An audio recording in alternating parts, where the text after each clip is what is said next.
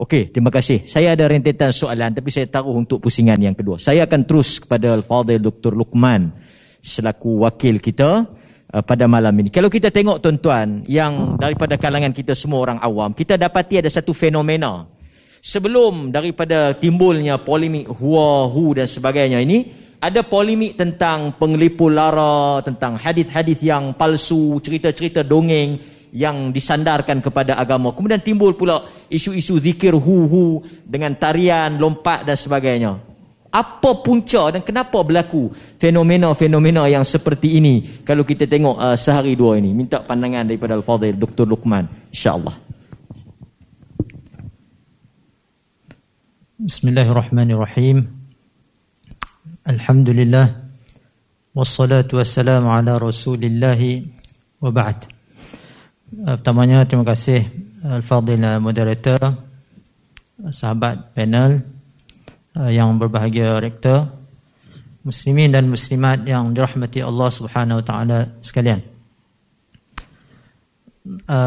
Yang pertamanya InsyaAllah saya tak akan Mendatangkan istilah-istilah yang Memeningkan kepala lah insyaAllah. Jadi kita cuba Turun balik. Tadi naik tinggi dah juga. Haa nak faham tadi pun saya tengok moderator pun tanya banyak kali tak nak boleh faham ha. jadi uh, kalau kita perhatikan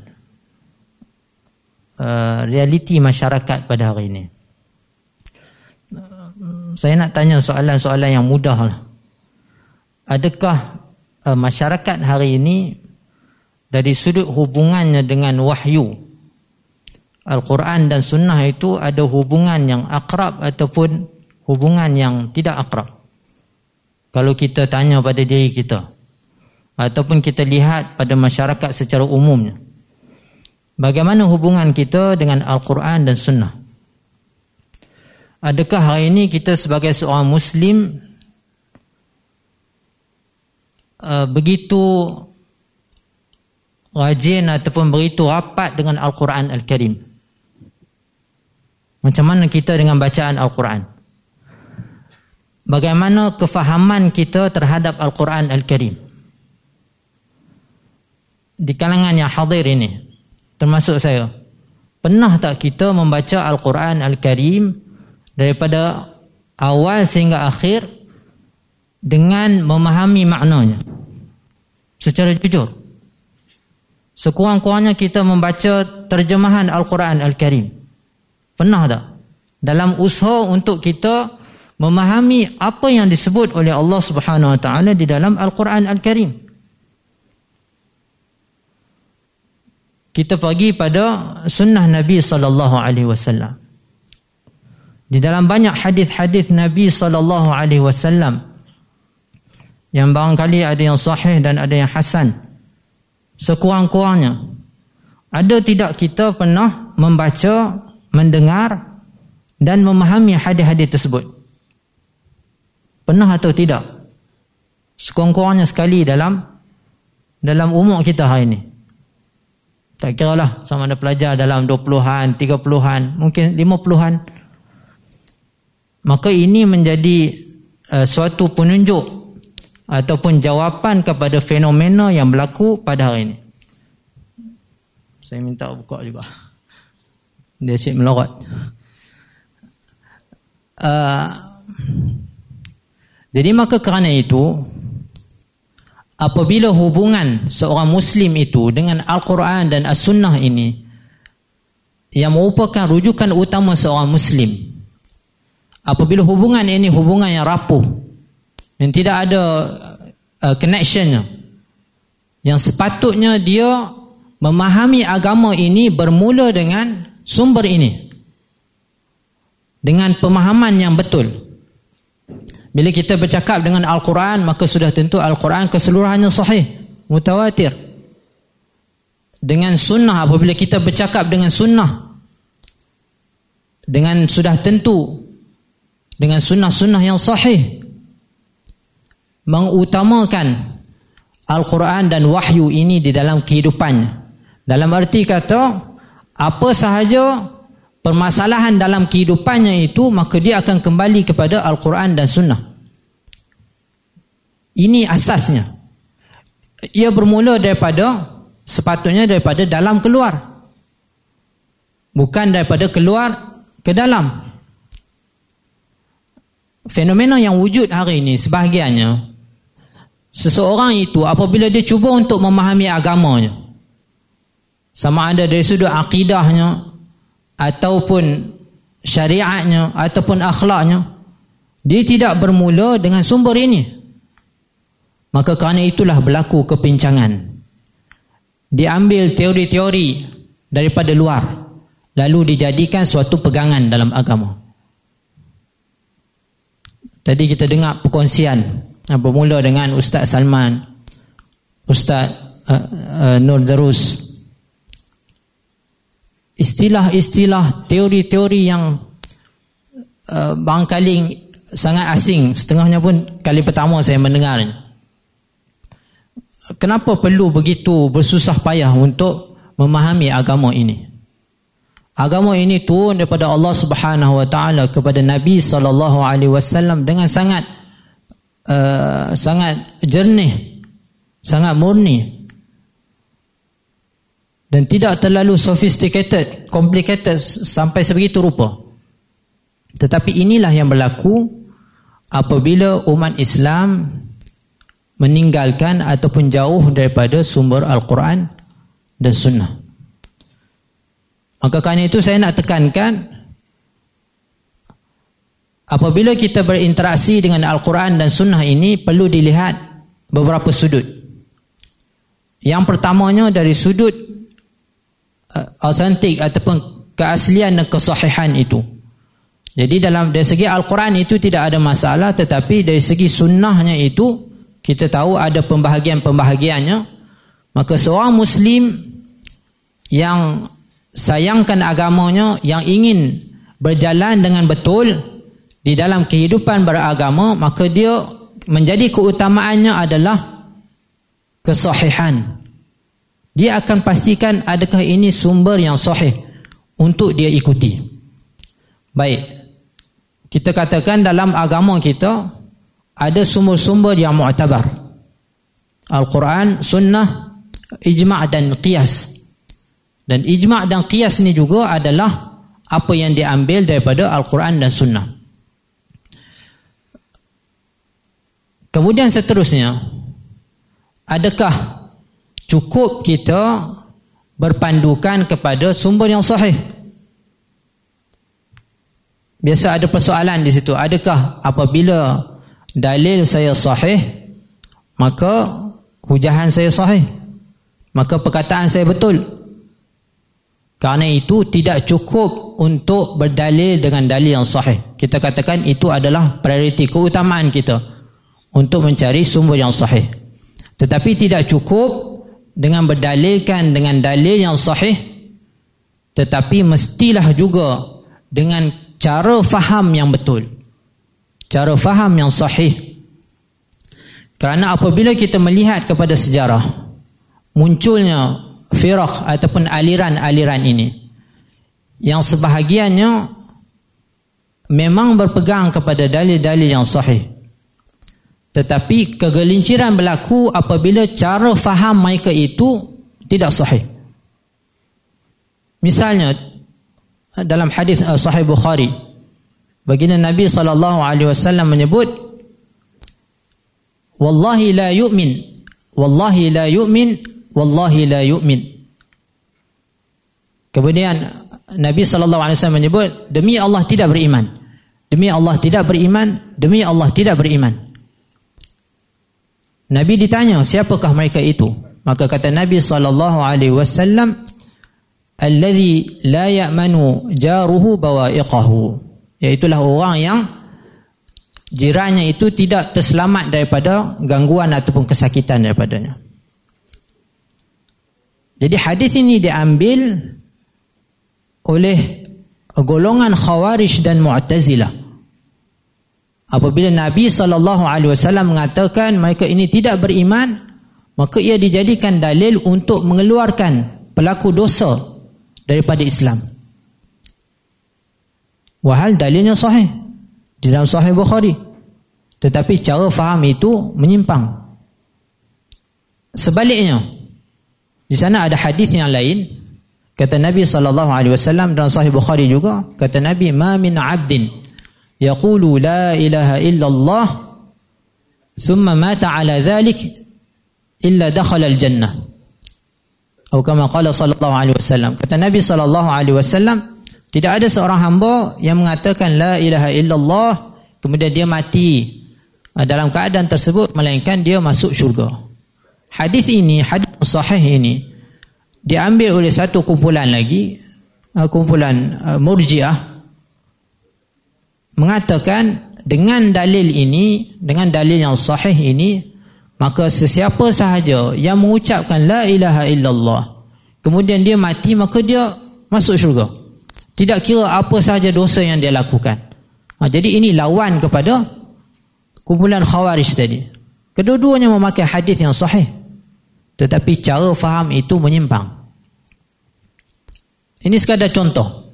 Begitulah juga kumpulan-kumpulan yang lain ha, tidak kira tidak kira apa alirannya. Poinnya di sini dalil yang sahih itu satu hal dan cara faham itu satu hal.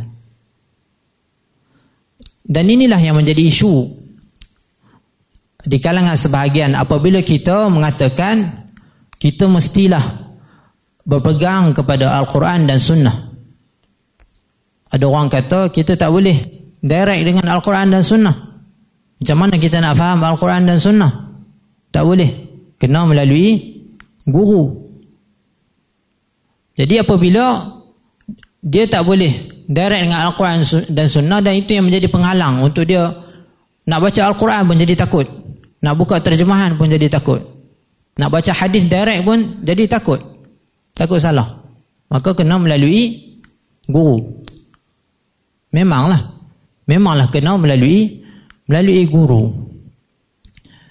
Isunya di sini apabila melalui guru bagaimana kita nak mengetahui guru ini membawa kita kepada jalan yang betul? Maka dia akan berlaku isu yang sama.